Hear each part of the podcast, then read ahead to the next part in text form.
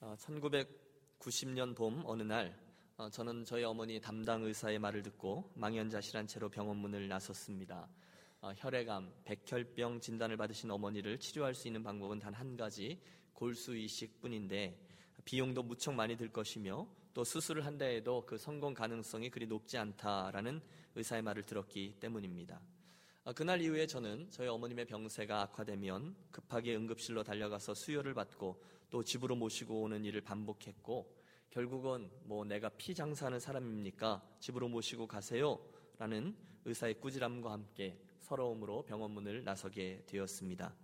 그리고 나서 그날 오후에 저는 제가 자라난 교회, 늘 기도하던 그 지하 기도실에 가서 앉아 서러움을 토해냈습니다.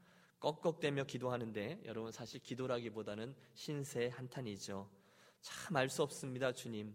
어째서 왜 저의 가정에 이런 일이 일어나야 하는 것입니까? 정말 가슴이 터질 것 같습니다. 견디기가 너무 어렵습니다. 의사가 포기했다라는 말을 듣고 달려온 교우들의 방문과 격려가 별로 위로가 되지 않습니다. 아, 욥기를 읽어 내려가면서 고난 중에 함께 하신다는 하나님을 발견하기 원했지만 그렇게 가슴에 와닿지 않습니다. 별로 위로가 되지 않아요. 그런데 그 상황 중에 가장 힘든 것은 예수님의 침묵이었습니다. 물론 인내하면서 기도해야 된다는 것을 모르지 않아요. 신학생이었거든요. 그런데도 당신은 실제로 아무런 말씀을 안 하시는 것입니다. 도대체 주님 언제까지입니까? 언제까지 이렇게 상황에 질질 끌려가야 하는 겁니까? 도대체 주님 우리를 사랑하시기는 하는 겁니까? 주님 입장을 좀 바꿔놓고 생각해 봐 주세요. 예수를 잘 믿는 집에 이런 일이 일어나면 어떻게 우리 삶으로 하나님께 영광을 돌리겠습니까? 이유를 잘 모르겠습니다. 말씀 좀 해줘 보세요. 네? 예, 백혈병으로 인한 2년여 우리 어머님의 투병 기간은 그때까지 제 삶에 있어서 가장 힘들었던 시기였습니다. 그리고 그 힘든 여정을 통해 하나님은 결국 당신의 그 아름다운 스토리에 저의 가정을 초대해 주셨습니다. 오늘은 여기까지. 더 자세한 이야기는 다음 기회에. 어, 저는 이런 질문으로 오늘의 설교를 시작하려고 합니다. 여러분, 인생에 이러저러한 어려운 일로부터 자유로운 사람이 있겠습니까? 우리 답을 잘 알죠? 그렇지 않습니다. 없습니다. 예외 없습니다. 여러분이 누구시든지, 얼마를 가지셨든지, 예수를 얼마나 오래 믿으셨든지, 그것들과는 전혀 상관없이 저와 여러분은 우리 삶에 다가오는 다양한 어려움들과 그로 인한 곤고함을 맞닥뜨리지 않을 수가 없습니다. 이 일이 맞춰질 때쯤 되면 또 다른 저런 일이 다가오고요. 또 그 일이 맞출 때쯤이면 또 다른 일이 생겨나고 정말 산 넘어 산이라고 딱 저와 여러분의 이야기일 것입니다. 먹고 사는 문제, 또 가정의 문제, 직장 문제, 건강 문제, 또 교회 공동체 문제 등등 저와 여러분의 삶에는 힘든 일들이 계속해서 다가옵니다. 아니 실제로 오늘 지난 주간 동안 이러저러한 버거움 가운데 있으시다가 오늘 예배하러 나오신 분도 우리 가운데 계실 거예요. 바로 그때 오늘 그리스도인으로서 우리는 인생에 다가오는 힘든 문제들 앞에서 어떤 태도를 취해야 하겠습니까? 그 어려운 문제들을 향한 우리들의 태도 하나님께서는 어떤 것을 기대하십니까? 지금 사울은 3천 명의 군사들과 함께 언덕을 오르고 있습니다. 그는 그의 일생 중에 최대 위기를 맞고 있어요. 얼마 전에 그는 암몬 족속들과의 전쟁에서 승리를 했습니다. 그리고 오늘은 또 다른 민족인 블레셋과의 전쟁을 준비하고 있어요. 곧 피비린내 나는 전쟁이 시작될 것입니다. 여러분 아이들이 흔히 하는 화면 속에 있는 게임이 아닙니다. 정말로 창과 칼이 오가고 피가 튀고 살점이 떨어져 나가는 진짜 전쟁입니다. 사우랑의 계획에 의하면 이제 사무엘 선자가 와서 전쟁 전에 하나님께 제사를 올려드리며 이 전쟁의 승리를 위해 축복 기도를 해 줄 것이었습니다. 실제로 사무엘은 7일 후에 오기로 약속이 되어 있었어요. 그런데 갑자기 예상하지 못한 어려움이 하나 벌어집니다. 용감한 아들 요나단이 작전 계획에도 없던 기습 공격을 먼저 감행한 것입니다. 3천 명이라고 말씀드렸는데요. 그 중에 2천 명은 사울 자신과 같이 있었고 1천 명의 병사들과 함께 요나단이 남쪽으로 내려가는데 어떤 이유에서인지 그 요나단이 자기와 계획한 것도 아닌데 먼저 블레셋을 기습한 것입니다. 그리고 사태가 걷잡을 수 없이 급박해지기 시작해요. 기습 공격을 당했던 블레셋 사람들이 엄청난 숫자의 사람들을 모으기 시작합니다. 오늘 본문 5절을 보시면 블레셋 사람이 이스라엘과 싸우려고 모였는데 병거가 3만이요 마병이 6천 명이요 백성은 해변의 모래와 같이 많더라 그들이 올라와 베다웬 동편 믹마스의 진침에 이렇게 되어 있습니다. 여러분 그림을 그려보십시오. 저와 여러분이 2천 명의 병사들과 함께 이쪽에 진을 치고 있는데 저쪽에 순식간에 10배가 넘는 병사들이 진을 치기 시작했다는 거예요. 그러니 초조해지지 않겠습니까? 믿음이 있다 해도 그 곤고함, 그 압박감은 엄청났을 겁니다. 시간이 흐릅니다. 이 사태가 어떻게 진행될지 아무도 몰라요. 여러분 어쩌면 이스라엘 진영 안에서는 이러저러한 이야기들이 돌았을 겁니다. 이길 수 있을까? 우리가 어차피 싸워야 된다면 빨리 하는 게 좋지 않나? 저놈들이 더 많이 모이기 전에, 저놈들이 정신을 차리기 전에 어차피 싸워야 되는 거라면 먼저 기습하는 게더 옳을 것 같은데. 여러분 전쟁의 경험이 몇 번 있었던 사울도 그 정도는 알고 있었을 것입니다. 그러나 하나님의 사람 사무엘은 그에게 그 길갈에서 7일간 기다리라고 분명히 말을 했습니다. 그래서 그는 기다립니다. 하나님은 이스라엘로 하여금 이 과정을 통해 전쟁은 여호와께 속하였다라는 것을 또 한번 알게 하기를 원하셨어요. 하지만 당사자인 사울과 이스라엘 백성들에게 그 7일은 마치 7년과도 같이 길게 느껴졌을 것입니다. 하루가 지났습니다. 이틀이 지났습니다. 이스라엘 진영이 술렁입니다. 사무엘 선자님이 오시기는 할까? 아, 오신다고 했으니 오시겠지. 야, 그건 그렇고 저 블레셋 놈들 좀 봐라. 갑자기 어디서 저렇게 많아졌지? 우리 언제쯤 공격을 개시하려나? 날이 가면 갈수록 이스라엘의 사기는 점점 땅에 떨어집니다. 블레셋의 엄청난 숫자에 질려버린 이스라엘에게 한 명씩, 두 명씩 탈영병이 속출했습니다. 아마 사울은 매 시간 사람을 보내어서 저 언덕 너머에 우리가 기다리던 사무엘 선제가 오는지를 체크했을 것입니다. 13장 6절과 7절의 말씀은 당시 그들의 어, 절박한 상황을 이렇게 표현해 주고 있습니다. 이스라엘 사람들이 이스라엘의 진영입니다.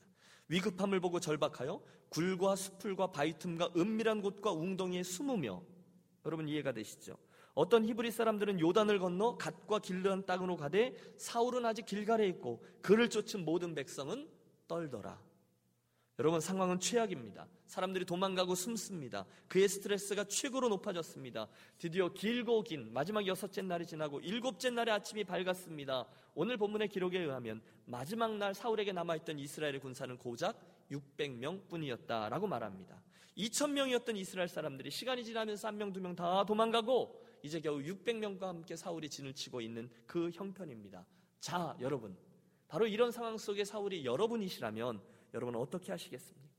이 어려운 상황이 여러분으로 하여금 하나님을 향하여 더 가까이 나아가게 합니까? 아니면 이 어려운 상황이 여러분의 입술로부터 하나님을 원망하게 하고 우심과 불평으로 우리로 하나님으로부터 멀어지게끔 합니까? 여러분 말씀드렸죠. 지금 이 상황에서 아쉬운 점은요. 사울이 그날 다른 식으로도 반응할 수 있었다는 것입니다. 아니 하나님은 그것을 바라셨어요. 만약에 사울이 이 상황에서 그 전에 이스라엘과 믿음의 선진들 이스라엘 선조들과 어떤 일들을 행하셨는지를 기억했다면 예를 들어 그 홍해가 이렇게 갈라졌던 사건을 기억했다든지 기도원과 300 용사의 사건을 기억했다든지 했다면 하나님께서 사울에게 이미 주셨던 여러 승리들과 약속들을 기억했었더라면 사울은 분명히 이 상황에서 더욱더 다른 방식이죠. 전능하신 하나님을 의뢰할 수 있었을 것입니다. 아니 적어도 사울은요 얼마 전에 여호와의 신이 그에게 임하여 저가 예언하는 그런 신비한 경험까지도 했었습니다. 그것을 보고 그분을 신뢰했다면 아마 이스라엘의 역사는 다른 스토리를 써나갔을 수도 있었을 것입니다. 그러나 사울은 지금 말씀드린 이 상황, 이 곤고함으로 인해서 하나님을 향하여 얼굴을 돌리기는커녕 그 스트레스에 사로잡혀 거의 미칠 지경이 되어 갑니다. 7일째 되던 날에 그가 폭발했습니다. 그만! 나는 할 만큼 했다. 더 이상은 못 참겠다. 번제와 화목제물을 가져오라. 제사장만 제사를 드리라는 법이 있는가? 그리고는 자기 손으로 하나님께 번제를 올려 드렸습니다. 바로 그 순간에 오늘 본문 사무엘이 막사로 들어온 것입니다. 여러분 순간 그 노선지자의 노여워하는 얼굴 표정이 보이십니까? 아니 이게 무슨 일입니까? 사울이 이렇게 저렇게 궁색하게 변명합니다. 그 후 사무엘의 입에서 책망이 흘러나온 게 오늘 본문이에요. 13절 사무엘이 사울에게 이르되 왕이 망령 때에 행하였도다. 왕이 망령 때에 행하였도다. 왕의 왕이 하나님 여호와께서 왕에게 명하신 명령을 지키지 아니하였도다. 그리하였다면 여호와께서 이스라엘 위에 왕의 나라를 영영히 세우셨을 것이오늘 지금은 왕의 나라가 길지 못할 것이라 여호와께서 왕에게 명하신 바를 왕이 지키지 아니하였으므로 여호와께서 그 마음에 맞는 사람을 구하여 그 백성의 지도자를 삼으셨느니라 하고 그리고 이스라엘의 역사에 다윗이 서서히 등장하기 시작하죠. 여러분 사울 왕은요 사무엘을 통한 하나님의 명령과 약속을 잘 알고 있었어요. 그러나 그는 그 상황과 그 스트레스에 눌려서 결국 하나님의 약속을 신뢰하지 못했고 그 상황에 눌려버리는 희생양이 되고 말았습니다. 함께 기억하고 싶습니다.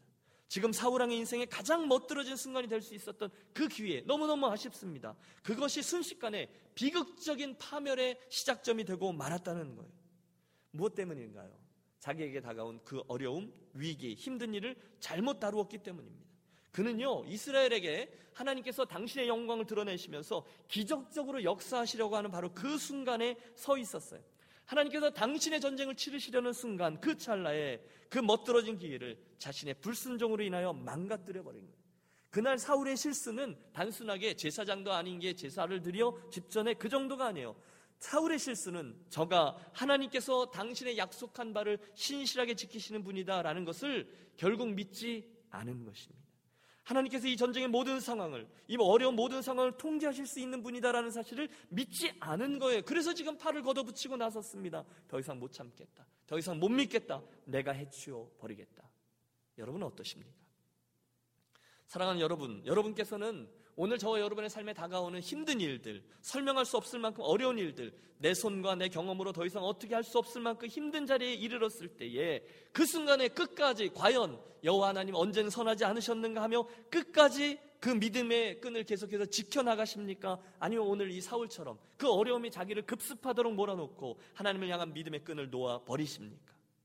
오늘 인생의 힘든 일들 가운데 눌려 있다가 예배하러 나오신 분 계시죠? 지난 한 주간 동안 수고하고 애썼던 나를 너무너무 곤곡해 했던 그 일 말입니다. 그 순간에 여러분 하나님께서 이 상황을 처리할 수 있는 분이다라고 정말로 믿고 그분을 의뢰하십니까? 아니면 이날 사울처럼 그만 내가 하리라 내가 해 팔을 걷어붙이고 나서십니까? 사랑하는 여러분 분명한 사실이 있어요. 그것은 어려운 일, 보통 어려운 일 말고 정말 어려운 일을 만나셨을 때 저와 여러분이 선택할 수 있는 방법은 두 가지 중에 하나일 뿐이고 그 순간 저와 여러분은 정말로 선택을 해야 한다는 것입니다.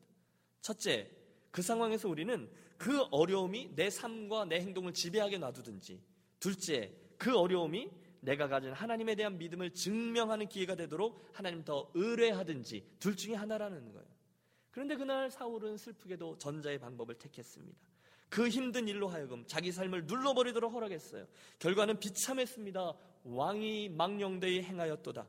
여호와께서 왕에게 명령하신 바를 왕이 지키지 아니하였으므로 여호와께서 그의 마음에 맞는 사람을 구하여 그 백성의 지도자로 삼으셨느니라. 참으로 슬픈 장면이 아닐 수 없습니다.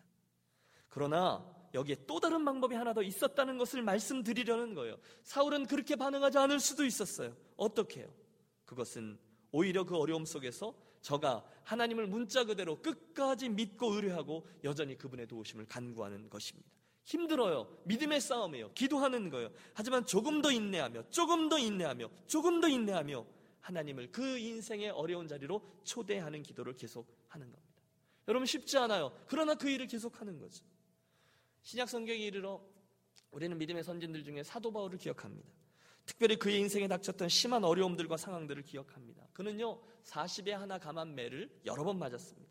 돌로도 맞습니다. 배신도 당했습니다. 조롱도 당했습니다. 협박도 당했습니다. 실, 실제로 감옥에도 갇힙니다.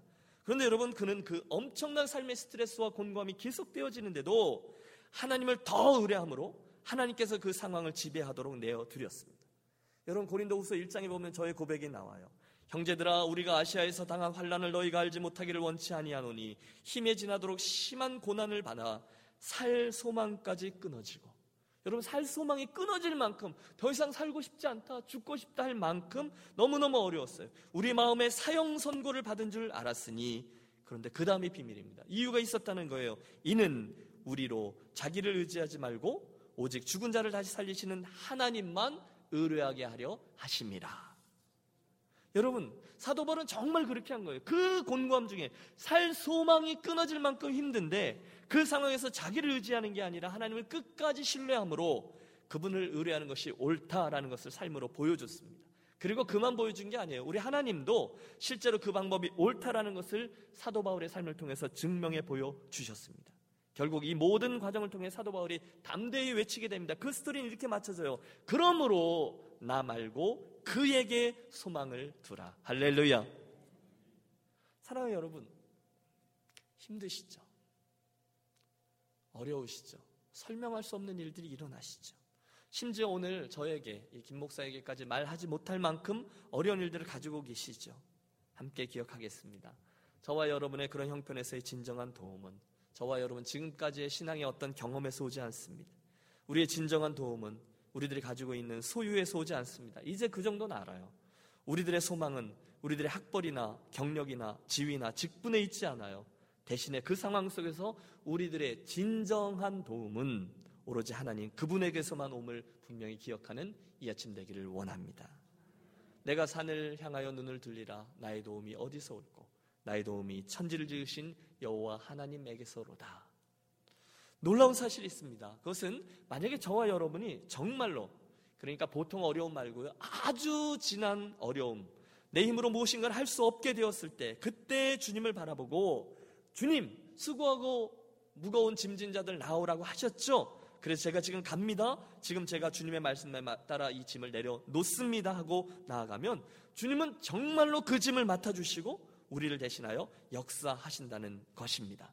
여러분 이것은 언어의 유희 아닙니다. 정말입니다. 경험해 보았어요. 주님의 능력이 내 것이 되어집니다. 주님 더 이상 제가 할 수 없어요. 제가 항할 수 있는 일들은 다 끝났습니다. 이제는 제가 주님께로 내려놓습니다. 주님 좀 도와주세요. 그런 고백과 의탁하는 기도와 함께 저는 그 어려운 상황, 상황을 하나도 바뀌지 않아요. 그러나 그 어려운 상황을 뚫고 들어와서 제 삶을 감싸는 아버지 하나님 주시는 평안함과 평강을 종종 맛보았습니다.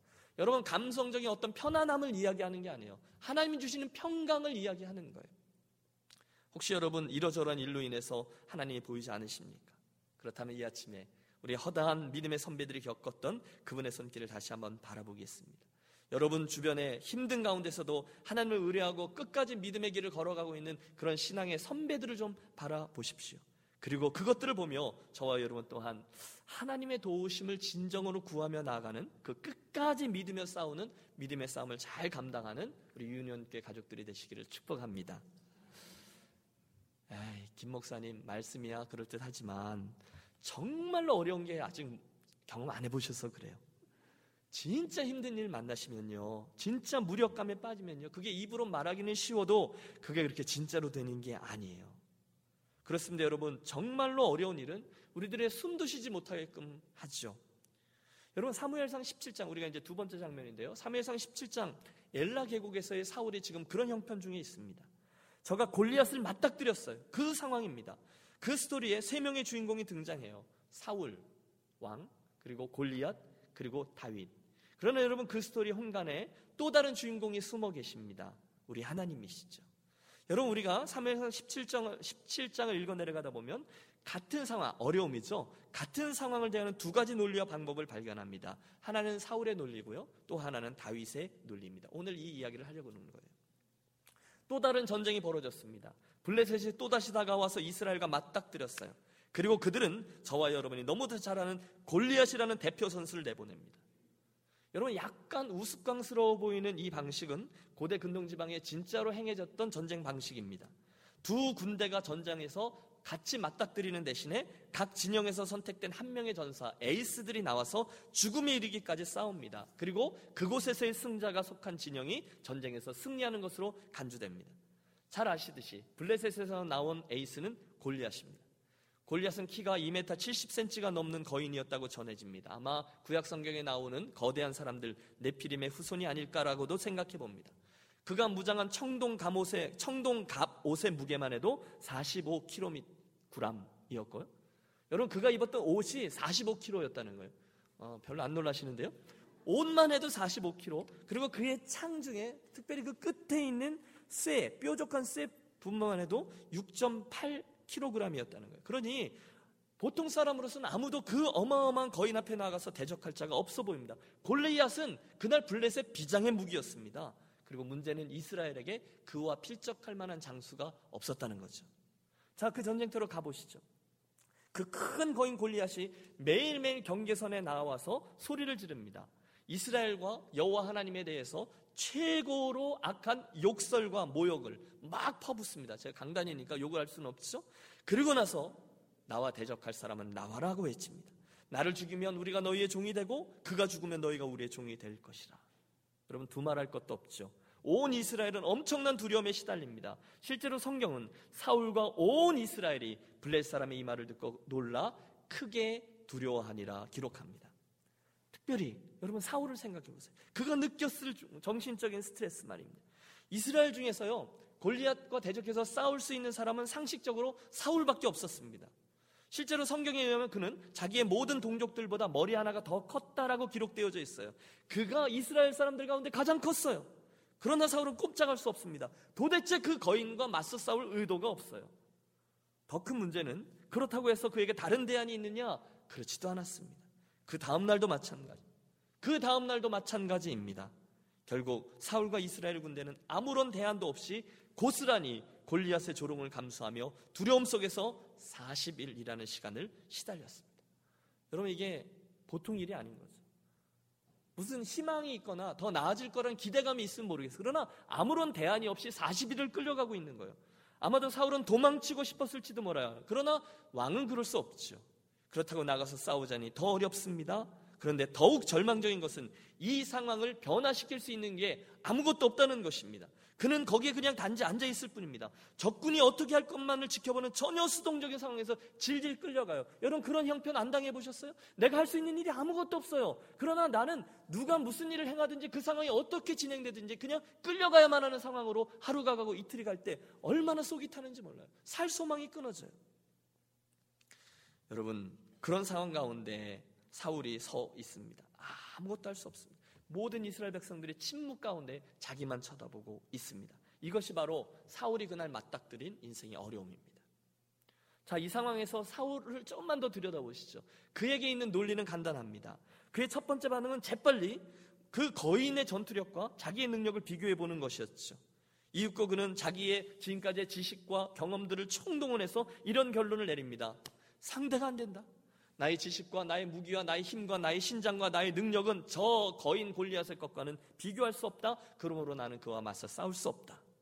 사울은 자기의 그 무력함을 이런 논리적인 변명으로 감출 수 있었어요. 어쩌면 그와 함께했던 이스라엘 백성들도 다 동의했을 거예요. 사울이 나가서 싸우지 않는 것에 대해서 아무도 뭐라 하지 않아요. 이해해요. 상대는 골리앗이거든요.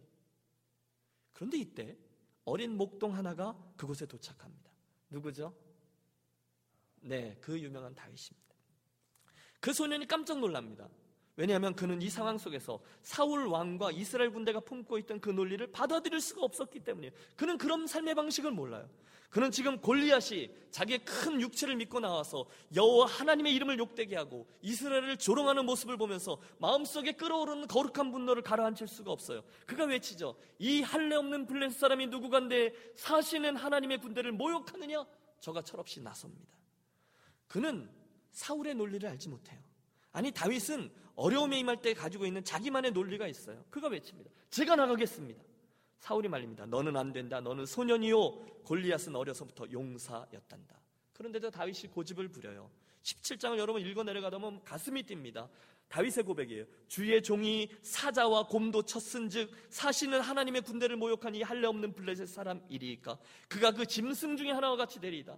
여호와께서 나를 사자의 발톱과 곰의 발톱에서 건져내셨은즉 나를 이 블레셋 사람의 손에서도 건져내시리이다. 정말 그렇게 믿은 거예요. 하나님의 도우심을 정말로 신뢰하는 믿음. 그것이 있는 용사만이 내뱉을 수 있는 고백이죠. 그는 그걸 경험해 봤어요. 여호와께서 자기를 사자의 발톱에서 건지시는 것. 곰의 발톱에서 건지시는 걸 경험해 봤거든요. 그러니 사실은 하나님의 군대와 여호와 이름을 모욕하는 저 블레셋 사람, 넌 누구냐라는 거예요.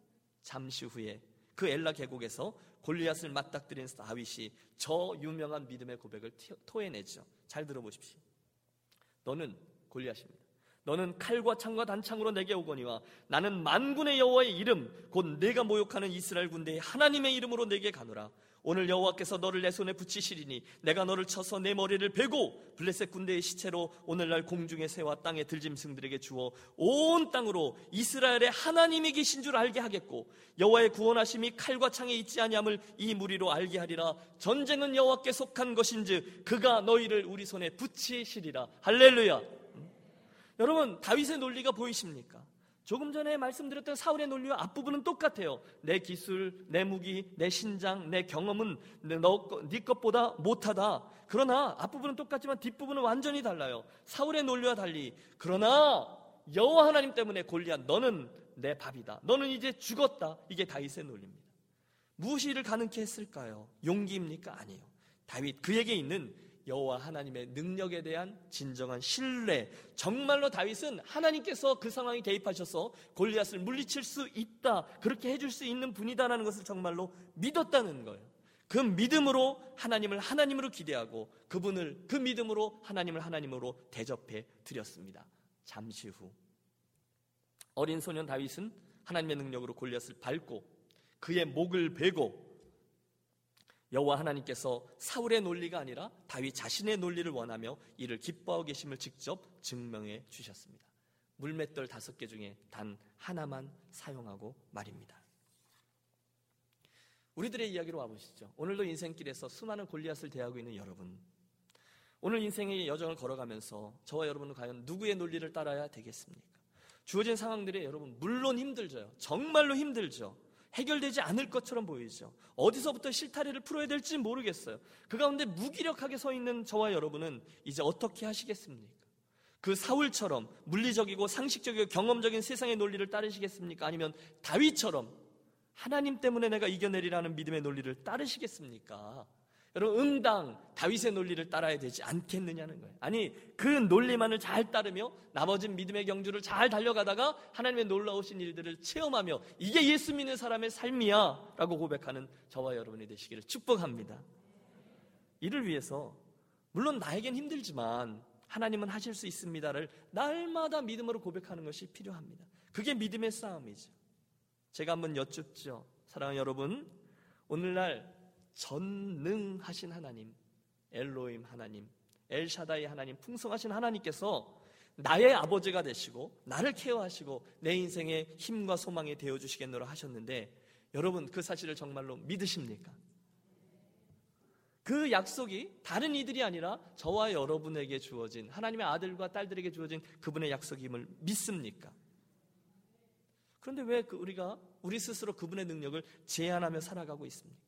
우리가 왜 그분의 능력을 내가 그 능력을 내 삶에 드러내도록 하지 못하고 있습니까? 이유는 하나예요. 우리들의 목소리가 점점 줄어드는 이유는 하나예요. 정말로 하나님의 그 광대하심과 그 전능하심과 영광스러운 하나님을 정말로 신뢰하고 있지는 않기 때문입니다. 어떤 부분은 신뢰해요. 그러나 어떤 부분에 되면 아 요거는 좀 하고 생각해요. 저는 믿습니다. 저는 전능하신 하나님을 믿어요. 입술로 말하지만 실은 안 믿어요. 아버지께서 결국은 내 삶을 다루시고 물론 내가 가지고 있는 시간 계획표는 좀 다르지만 결국은 내 삶을 하나님께서 기뻐하시는 모습으로 빚으시고 결국은 합력하여 선을 이루게 하실 것이다라는 사실을 실제로는 못 믿고 있는 겁니다. 도전이 되길 원합니다. 그러므로 이 아침에 믿음의 선진들 시리즈 네 번째 시간 이 설교를 통한 저의 도전과 권면은 이겁니다. 사랑하는 여러분 이 아침에 다른 것 말고 저와 여러분 인생의 진정한 소망과 능력의 근원이신 그 아버지 하나님을 다시 한번 바라보는 저와 여러분이 되시기를 권합니다. 다른 것 말고요. 그분의 크심 있잖아요. 하나님의 영광스러움, 하나님의 위대하심. 한 가지 사람들이 만들어 놓은 영화 인테스텔라 보셨어요? 인테스텔라라는 영화 하나만 봐도 어마어마한 광대함을 느끼는데 그 우주를 창조하신 하나님의 그 광대하심과 전능하심을 바라보십시오. 저와 여러분의 엔딩 픽처를 바라보세요. 우리들의 인생이 최고로 최고로 최고로 안 됐어요. 그런데 눈 떠보니 어디예요? 하나님 나라잖아요. 할렐루야. 여러분 저만 좋아하는 것 같은데요? 예수 믿는 사람들에게 가장 안 돼봤자 우리가 하나님 나라에 이르는 일이에요. 그러니 무엇이 걱정입니까? 그분의 광대하심을 바라보십시오. 그분의 여유를 바라보십시오. 그분의 도움은 곧 저와 여러분을 향한 하나님의 자녀들을 위한 것이다라는 그분의 약속을 믿지 마십시오. 여러분 예수 믿는데 얄팍하게 그분을 내 뜻에 이렇게 저렇게 조종하려고 하는 그런 시도들을 다 포기하십시오. 저와 여러분의 뜻을 이루어주기 위해 존재하는 하나님 없습니다. 그런 분 없어요. 혹시나 그런 뜻이 나의 뜻이 이루어졌다면 그것은 내 뜻이 하나님의 뜻과 조율이 되어 있기 때문이죠. 사랑하는 여러분, 그 놀라우신 하나님을 내가 이렇게 저렇게 하실 생각은 빨리 내려놓으시고요. 저와 여러분의 인생의 장에 다시 한번 초대하는 이 복된 아침이 되시기를 축원합니다. 사형리에 나오는 그림 아시죠? 내 인생의 가운데 의자에 내가 앉아 있는가? 그리고 그 자리에 저 구석에 다른 여러 이슈들과 함께 예수님이 서 계신가? 그 그림에서 얼른 그 인생의 자리에 내가 좌우하는 예수 그리스도 말고 주인된 의자의 자리에 예수 그리스도께서 앉아 계시고 내가 내 인생의 구석에 서 있는 그 모습으로 다시금 되돌려가는 이 아침이 되기를 소원합니다. 오늘 그 이야기 연장선상에서 여러분 떠올려 보십시오. 오늘 나의 삶에 골리앗은 무엇이 있습니까? 저와 여러분이 오늘도 만나고 있는 골리앗은 크기도 성격도 다양할 것입니다. 그러나 그 문제들 앞에서 하나님께서 우리들에게 기대하시는 바는 동일합니다. 그것은 나의 하나님께서 내 삶의 모든 것을 아시며 실제로도 다 해결하실 수 있다는 사실을 내가 정말로 믿는 것입니다. 그것을 정말 믿느냐 믿지 않느냐가 오늘 우리들 믿음의 싸움이에요. 덜 중요한 싸움들은 빨리 내려놓으세요. 하나님의 선하심을 믿고 하나님께서 내 인생을 그 색깔로 그리로 인도해 나갈 것이다라는 것을 믿는 믿음의 싸움을 하는 이들이 지혜로운 것이죠. 만약에 그 기회만 우리가 하나님께 내어 드린다면 하나님께서는 당신께서 직접 해결해 주실 것이다라고 약속하셨습니다. 하나님의 약속이에요. 그리스도인이라고 해서 어려운 일을 만나는 인생길에 관한 한 예외는 없습니다. 여러분 그 사실을 아십시오. 그것이 물리적인 것이든 질병으로 인한 것이든 경제적인 것이든 관계적인 것이든 상관없습니다. 누구나 인생길에 힘들고 어려운 문제를 만나게 됩니다. 오늘 혹시 그것들 중에 하나로 인하여 힘드십니까? 해답이 보이지 않아서 더 힘드십니까? 이 아침에 믿음의 선진이었던 사울의 선택과 태도를 우리를 향한 오늘의 삶을 향한 영적인 거울로 삼으시고요. 동일하게 다윗의 논리와 방식도 또 다른 거울로 삼으십시오. 하나님의 사람으로서 우리는 우리에게 다가오는 인생의 문제들을 단 두 가지의 논리들 가운데 한 가지만을 택하여 행할 수 있습니다. 먼저는 사울식의 논리입니다. 문제를 보는 거예요. 상황을 보는 거예요. 속상해하는 거예요. 하나님이 정말로 나를 도와주실 수 있는 분이라는 것을 머리로는 아는데 실제로는 믿지 않아요. 그래서 사용하지 않아요. 믿는 척 하는 거죠. 처음엔 믿는 것 같았는데 중간에 상황들이 어려워지면 이거 되겠어? 라고 합니다. 여러분 만에 하나 사울이 그 힘든 상황 속에서 지금 그 힘든 상황 골리앗이 아니라 그에게서 눈을 떼어 숨을 돌린 후 하나님의 시선과 눈을 마주쳤다면 어떤 일이 일어났을까요? 저는 믿습니다. 그는 다른 선택을 했을 겁니다. 그는 그 힘든 상황들을 통해서 오히려 하나님의 놀라운 능력이 그의 삶과 이스라엘의 한 가운데 나타나도록 해줄 수 있는 기회라는 것을 깨달았을 거예요. 그렇습니다, 여러분. 드리는 말씀이 이겁니다. 저와 여러분에게 오늘 다가오고 있는 수많은 골리앗들, 힘든 일들은 따지고 보면 사울로 하여금 하나님의 놀라운 일을 실제로 경험토록 하기 위한 하나님 아버지의 초청장이라 보면 틀림없습니다. 여러분 놀랍지 않습니까? 그 광대하시고 어마어마한 하나님이 하나도 당신의 영광에 손해보거나 아쉬운 게 없으신 하나님께서 저에게 관심을 갖고 계세요. 그리고 내 인생 내가 같이 가자. 내가 좀 들어갈 수 있게 해주라. 그게 하나님의 초대장이에요. 그리고 사울로 하여금 그 기회를 갖도록 하신 거죠. 골리앗을 통해서요. 그러나 사울은 골리앗만 본 거예요. 그 상황만 본 거예요. 그로 인해서 하나님의 놀라운 기적과 영광이 그의 삶의 한가운데 현현할 수 있는 기회를 스스로가 버린 거예요. 하나님의 초청장을 보고 골리앗이라고 써 있는 것을 보고 확 구겨서 던진 겁니다. 뭐야 하고 그때 한 목동이 그 전쟁터로 다가오다가 떨궈져 있는 초청장을 발견하고 그 초청장을 펴본 후에 거기에 응한 것입니다. 다윗이 그 초대장을 받았어요. 결국은 하나님은 그 초청에 응한 다윗을 통해서 하나님의 놀라운 영광과 능력을 보여 주셨습니다. 오늘 믿음의 선한 싸움을 싸우고 계신 여러분, 오늘 여러분 삶에 던져져 있는 하나님 아버지의 초대장은 무엇입니까? 내 사랑하는 아들아, 내 사랑하는 딸아, 그 일로 인해서 참 힘들지. 그런데 사실 그 어려움은 내 삶에 내 능력이 나타나길 원하며 던져준 내 사랑의 초청장이란다. 그러므로 이 즈음에 내가 믿음으로 응답해주면 어떻겠니? 그 상황에 눌리지 말고 오히려 그 어려움이 내 삶에 나의 나타냄을 구하는 내 능력을 더 의뢰하는 그래서 나의 역사와 영광이 드러난 선한 기회가 되기를 내가 기대한다. 그러므로 사랑하는 아들아, 사랑하는 딸아, 나의 그 초청에 내 마음과 삶으로 응답하렴. 내가 이 어려움을 통해서 내 삶을 다루고 싶단다. 우리 이 시간 함께 눈을 좀 감고요. 3천년 전 그 엘라 골짜기로 함께 나아가겠습니다. 여러분 저와 함께 그 이미지 메이킹을 하십니다. 이 시간 여러분의 마음속에 아버지 하나님의 초청장이 도착해 있다라고 생각해 보십시오. 천천히 여러분의 손에 들려 있는 하나님의 초청장을 여십시오. 어, 비어 있네요.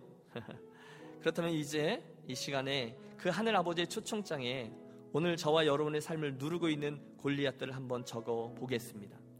오늘 여러분의 삶을 힘들게 하고 있는 일 있으시잖아요. 그 일 때문에 너무너무 힘들어서 지치고 질질 끌려가고 있는 골리앗을 여러분 적어 보십시오. 정말로 적으십시오.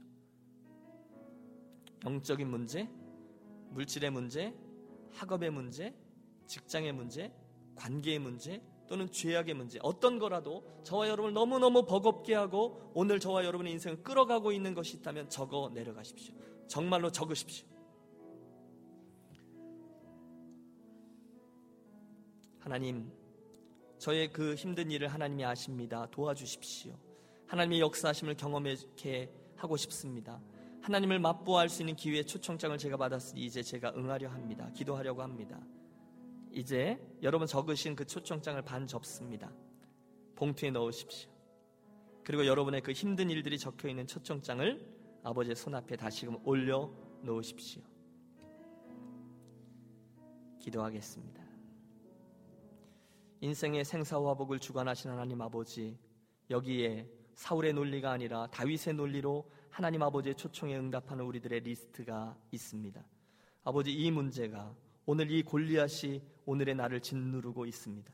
때로는 나로 하여금 이것이 꼼짝도 못하게 하며 때로는 하나님께로 향하는 내 마음조차 방해하며 하나님을 기대하지 못하게 하며 무겁게 내 삶을 누릅니다.